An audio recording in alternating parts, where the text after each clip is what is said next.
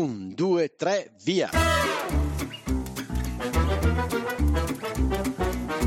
Benvenuti all'Italiano Vero, il podcast che ti insegna a parlare come un vero italiano. In studio Massimo, detto Cubo, da Bergamo, Paolo da Milano e con noi in studio sempre ospiti mai visti e che non vedrete mai. Ma come che non vedremo mai? Eh, Paolo, è un podcast. Ah già!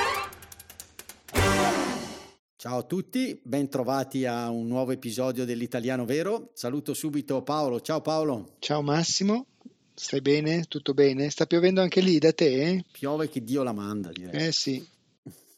E, bene, ascolta Paolo, Dica. volevo chiederti una conferma. Non so se ti ricordi nell'episodio della dote e del corredo che avevamo registrato, no? Mm, sì. Mi avevi detto che tua figlia non avrebbe portato nulla in dote, niente. No, niente, proprio niente, guarda, niente. nulla, proprio, ma non, neanche mia figlia, niente proprio. Me lo confermi? Assolutamente. Ecco, Perché ti, mi ti, fai questa domanda? No, ti ricordo allora che sei registrato, ovviamente è un podcast, e mh, ti chiedo di confermarmelo davanti al mio avvocato, l'avvocato Nicola Maria Metta, a cui do il benvenuto. Grazie, grazie mille e buonasera a entrambi. Ciao Nicola, ben ritornato, ben ritornato. Eh, stai bene innanzitutto? Grazie mille, sì, sto bene, grazie per uh, questo nuovo invito. Sono molto contento di partecipare alla registrazione di questo podcast. Sì, sì, sto bene e io sono invece dal, dall'altro lato del, dell'Oceano Atlantico, quindi qua c'è ancora una bella giornata, c'è il sole e non piove. Ah, bene, quindi dove sei eh, per l'esattezza, Nicola? Io sono tra, tra Filadelfia e New York, sulla costa est. Eh, ah. Quindi insomma, sì, siamo a svariate migliaia di chilometri uh, di distanza. Quindi nell'ultimo episodio ti avevamo lasciato in Puglia, sei, sei andato via perché c'era troppa gente, ho visto che quest'estate la quest'estate Puglia è stata presa è d'assalto. Vero, è vero, c'era talmente tanta gente che te ne sarai andato via, insomma. Infatti, era così conveniente, mi hanno, dato, mi hanno fatto una proposta che non potevo rifiutare per il mio letto. E quindi ho detto sapete che c'è? Ci siamo fatti quest'anno, quest'anno Covid in Italia, io in realtà sono negli Stati Uniti da, da tanti anni, sono trasferito più di dieci anni fa negli Stati Uniti e quindi eh, avevamo deciso di, di, passare un anno in Italia uh, per far fare ai ragazzi un'esperienza da italiano vero, visto che non si poteva viaggiare, quindi anche loro, tutti quanti, possono dire di essere un italiano vero adesso. certo. E quindi Paolo ti chiederai del perché di questa domanda. Ma infatti. Quindi confermandomi appunto davanti al mio avvocato che tua figlia nell'eventuale matrimonio di cui parliamo spesso e che si farà probabilmente, non porterà nulla in dote. Ti racconto eh, cosa mi è successo quest'estate. Non so che cosa ti è successo quest'estate? Sono stato avvicinato, non l'ho avvicinato io, da una ricca ereditiera americana che, eh, che mi ha chiesto eh, in quel di Ravello, mm. sulla costiera malfitana, di cui abbiamo parlato negli episodi precedenti, che mi ha chiesto da italiano se potevo darle qualche consiglio per eh, acquistare eh, una proprietà in Italia. E sinceramente la cosa più facile è intestarmela, però mm, no, no, non era molto convinta, quindi dici no Massimo. Diciamo così che... ti e, e, quindi non è detto, male vabbè, allora è meglio che mi rivolga a uno specialista e... Da qui sei ricorso a, Nicola, sapere e conoscere qualche informazione in più che non sia quella di intestarsela. Esatto, eh, purtroppo mi piacerebbe che gli dicesse che appunto l'unico modo è intestarsela, ma mi sa che non ci risponderà in questo senso. Non Quindi, credo. Nicola, questa mh, mm, ragazza americana, allora eh, ti racconto un po' la sua storia, magari per vedere se, se, appunto ha qualche facilitazione. Quindi lei è stata sposata con un italiano, ma mh, mm, diciamo non ha sfruttato questo matrimonio ai tempi per avere la cittadinanza, quindi di fatto è cittadina americana. Quindi mh, mhmm, possiamo darle qualche suggerimento, visto che non ha connessioni con l'Italia, sempre che appunto sia determinante avere una connessione eh, per acquistare una proprietà in Italia? Sì, certo, molto volentieri e mi vengono in mente una serie di, um, informazioni che potrebbero essere interessanti per una persona in quelle condizioni. Gli stranieri possono comprare casa in Italia uh, a patto che ci sia la reciprocità, cioè a patto che gli italiani abbiano diritto di acquistare gli immobili nello stato di provenienza dello straniero. Quindi un italiano oggi, se vuole comprare casa a Miami o a New York, per esempio, può farlo, perché negli Stati Uniti gli italiani possono comprare casa, in particolare tra gli Stati Uniti e l'Italia c'è un uh, patto di amicizia, un accordo internazionale che uh, consente ai cittadini di entrambi gli stati di acquistare immobili e mh, compiere a- altre attività a titolo di investimento senza discriminazioni rispetto alla popolazione uh, domestica. Quindi dal punto di vista proprio se può comprare casa in Italia un'americana, sì, se, fosse, se provenisse da un altro paese, extraeuropeo ovviamente, sarebbe necessario da parte del notaio prima verificare la condizione di reciprocità. Per esempio, giusto così per eh, gli ascoltatori che siano in altre parti del mondo, ci sono delle restrizioni per gli cittadini italiani, ce ne sono tantissimi che vivono in Svizzera e che magari non hanno più la cittadinanza eh, italiana la Svizzera, siccome è un paese, eh, uno Stato molto piccolo, pone delle barriere, delle, delle limitazioni per l'acquisto del territorio svizzero. Non si può acquistare, se non con la cittadinanza svizzera, oltre una certa metratura gli immobili e oltre una certa metratura anche i terreni. Quindi un cittadino svizzero che voglia comprare casa in Italia o un terreno avrà delle limitazioni di dimensioni. E poi ci sono altri stati, per esempio Ehm, eh, con l'Australia c'era, c'era stato un, un, un, problema di reciprocità per un certo periodo, poi superato grazie a un accordo, quindi dipende dalla condizione di reciprocità principalmente. Ah, perfetto, quindi noi italiani avremmo delle difficoltà a acquistare in Svizzera perché non c'è questa reciprocità e quindi quello che poi interesserà più ai nostri ascoltatori svizzeri avranno delle limitazioni nell'acquisto di una proprietà in Italia, proprio perché appunto deve esserci questa reciprocità che tra Svizzera e Italia, a quanto ho capito, è limitata, ecco, mentre non pone limiti quella tra Stati Uniti e Italia. Mi viene subito una domanda, la famosa ereditiera americana, una volta acquistata questa casa, poi può goderne, diciamo così, per il tempo che vuole, cioè può stare due anni ininterrottamente in questa casa o poi è soggetta a visti, eh, non lo so, turistici piuttosto che di lavoro? A differenza di alcuni stati, pochissimi nel mondo, che attribuiscono all'acquirente di un immobile un diritto di immigrazione, un diritto di, uh, a, vivere nello Stato in maniera indeterminata, l'Italia non concede questo tipo di permesso. Quindi acquistare un immobile in Italia non attribuisce in maniera automatica un diritto immigratorio. Pertanto una persona americana, in questo caso, potrà venire in Italia sulla base del programma cosiddetto Visa Waiver, cioè non c'è bisogno di visto per entrare in Italia col passaporto americano e si può rimanere in Italia per massimo 90 giorni nell'ambito di sei mesi. Quindi questa persona potrà godere dell'immobile per 90 giorni, però poi dovrà uscire non soltanto dall'Italia, ma da tutta l'area Schengen, quindi eh, quasi sovrapponibile all'Unione Europea.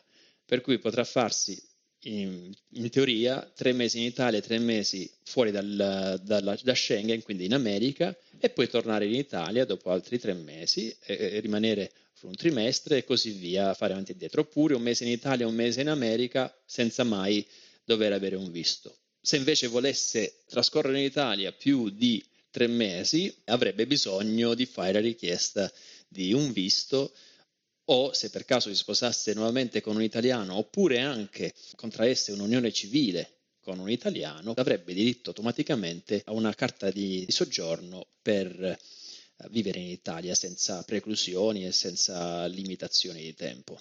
Direi cristallino proprio. Fa piacere. Fa piacere e visto che avete fatto questa domanda sull'immigrazione, aggiungerei che, che spesso me lo chiedono, um, avere la proprietà di un immobile consente di essere un passo avanti nell'eventuale richiesta di un visto, perché uno degli elementi che in ambasciata, in consolato all'estero ti chiedono quando fai una domanda di visto è ma bene ti do il visto, ma quando arrivi in Italia dove alloggerai? E quindi se si, se si dimostra addirittura di essere proprietari di un immobile, uh, sicuramente quel tipo di requisito lo si uh, soddisfa in maniera uh, eccellente perché è il, la, la, modalità mh, mm, che dà maggiori garanzie allo Stato italiano che quella persona non sarà un vagabondo vivendo sotto i ponti o nelle stazioni, insomma. Quindi quello sicuramente dà soddisfazione. Un'altra particolarità che non molti sanno è che essere proprietario di un immobile in Italia anche um, agevola nella richiesta di un visto cosiddetto di residenza elettiva perché mh, mm, i proprietari del, di immobili residenziali, quindi abitazioni, non hanno necessità di dimostrare che abbiano un sufficiente ammontare di denaro in banca prima di ricevere questo visto per trasferirsi in Italia. Perché non soltanto hai un tetto, ma ovviamente hai anche un valore, no? un patrimonio. Quindi, qualche domanda pratica. Ho un vicino di casa, io del Belgio, lui non mi sembra abbia dovuto seguire particolari iter per acquistarli, quindi immagino ci sia questa reciprocità, no? Beh, con uh, tutti i paesi dell'Unione Europea c'è uh, un'automatica reciprocità, nel senso che nel trattato di costituzione dell'Unione Europea c'è una totale mh, reciprocità intrinseca nel trattato, cioè c'è una libertà di circolazione e di investimenti per cui è assolutamente vietato discriminare um, i diritti e la circolazione, l'esercizio delle, delle, delle attività a seconda della cittadinanza o della residenza all'interno dell'Unione Europea. Quindi sì, senz'altro lui non ha nessuna preclusione. Invece la Svizzera, essendo area Schengen ma non Europa, ha quella limitazione che dicevamo prima. Corretto, cioè Schengen è una questione di immigrazione e quindi quando si fanno i conti ai fini degli immigratori Schengen ha rilevanza, oltre che l'Unione Europea, mentre invece per quanto riguarda gli investimenti, quindi le eventuali restrizioni all'acquisto di immobili, la Svizzera non deve sottostare al trattato europeo e alle norme che regolano la, l'Unione Europea perché è al di fuori della stessa.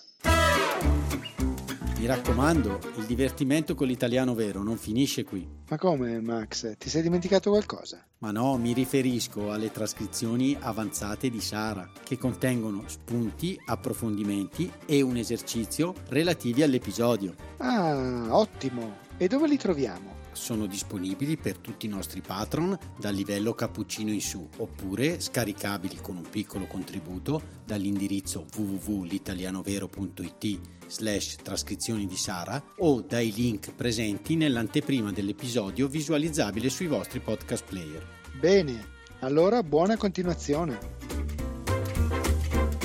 Nicola, ma eh, ci sono delle, so, delle facilitazioni, degli incentivi agli acquisti degli immobili per uno straniero che ha deciso effettivamente di acquistare una casa qua in Italia? Uh, sì, ce ne sono alcuni e um, ci sono a seconda della, della delle caratteristiche dell'acquirente. E se guardiamo la parola straniero in senso più lato possibile e quindi ricomprendiamo anche magari eh, gli italiani che vivono all'estero che hanno sempre vissuto all'estero e che magari hanno avuto il passaporto eh, in, in aggiunta al, al, passaporto di nascita e quindi hanno la doppia cittadinanza, sono italiani sulla carta e nel cuore, però di fatto hanno sempre vissuto all'estero. Per esempio, questa cate- categoria è fortemente avvantaggiata.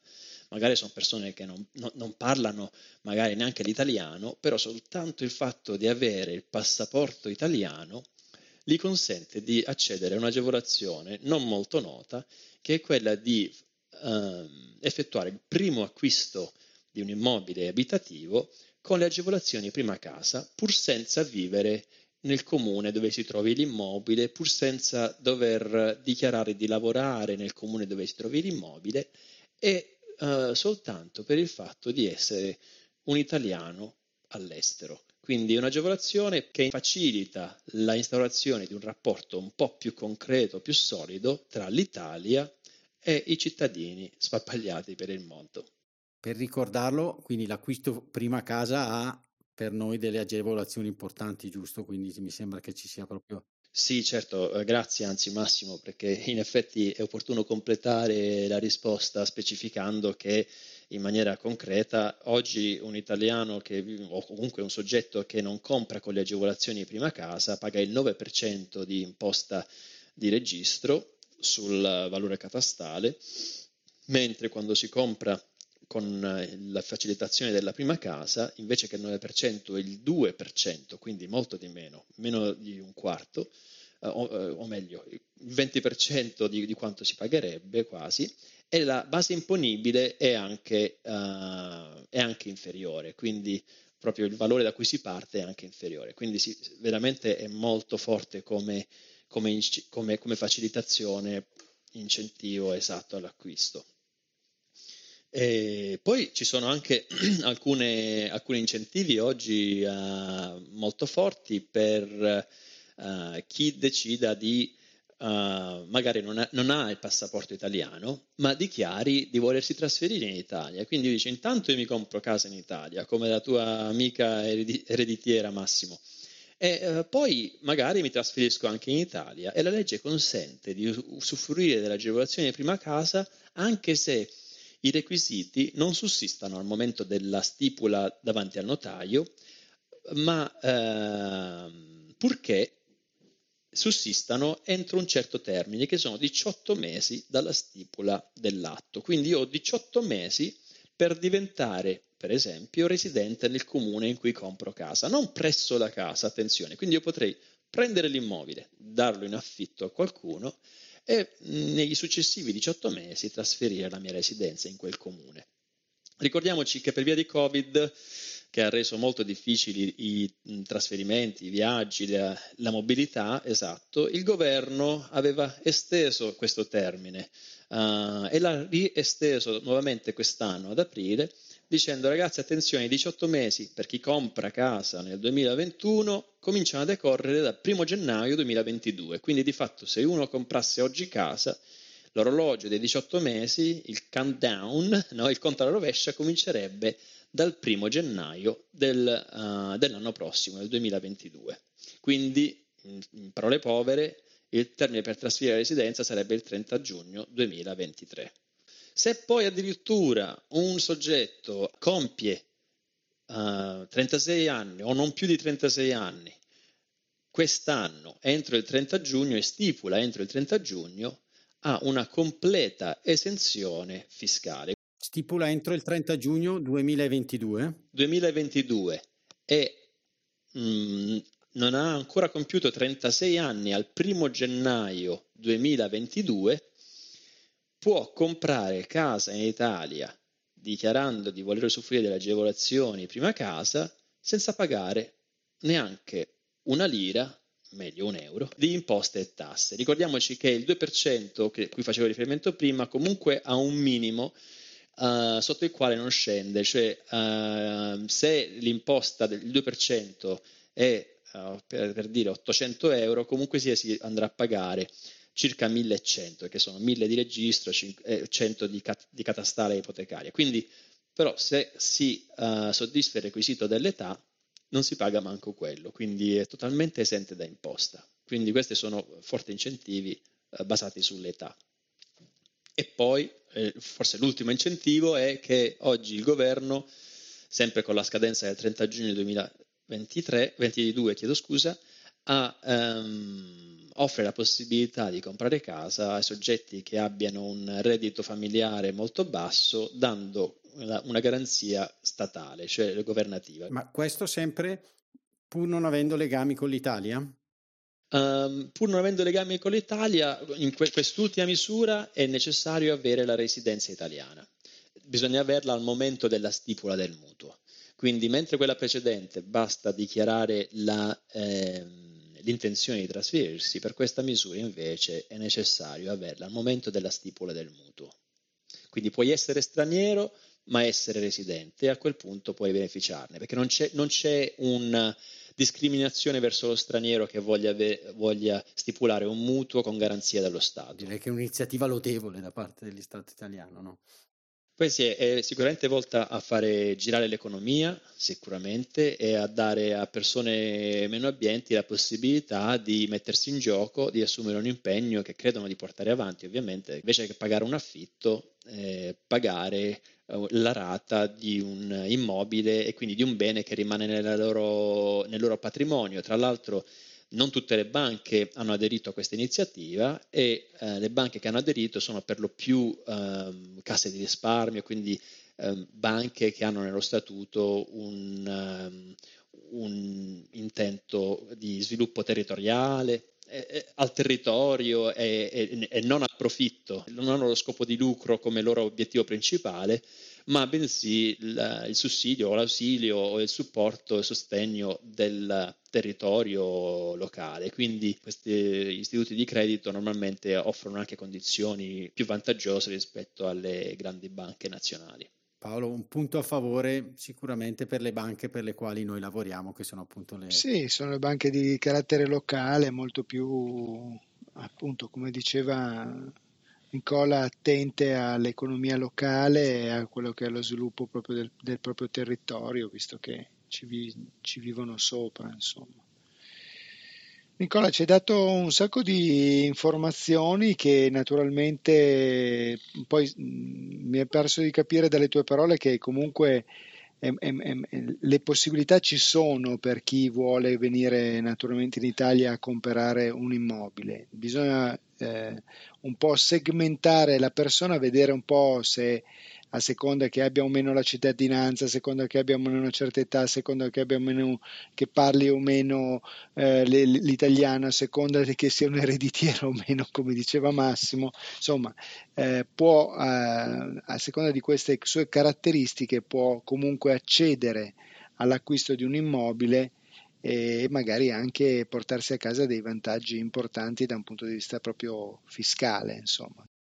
Certo, Certo, certo. E, ehm, se posso aggiungere anche un, uh, un'altra informazione che, che spesso è, è, trascurata, cioè anche uno straniero che voglia comprare, che non parla italiano, che non ha collegamenti con l'Italia, non ha la cittadinanza italiana, e che voglia comprare casa in Italia e magari oltre i 36 anni, può accedere, per esempio, comunque alla possibilità di avere un finanziamento. È anche possibile comprare casa con un mutuo a un cittadino estero. Uh, ci capita spesso, cittadini specialmente americani, che vogliono comprare casa in Italia e siccome il mercato um, de, de, de, degli investimenti uh, azionario e così via hanno ottimi rendimenti in America, non intendono immobilizzare il capitale interamente. No? Quindi tutte le volte che in America che gli americani hanno possibilità, o comunque la gran parte dei nostri clienti che ha la possibilità di, avere,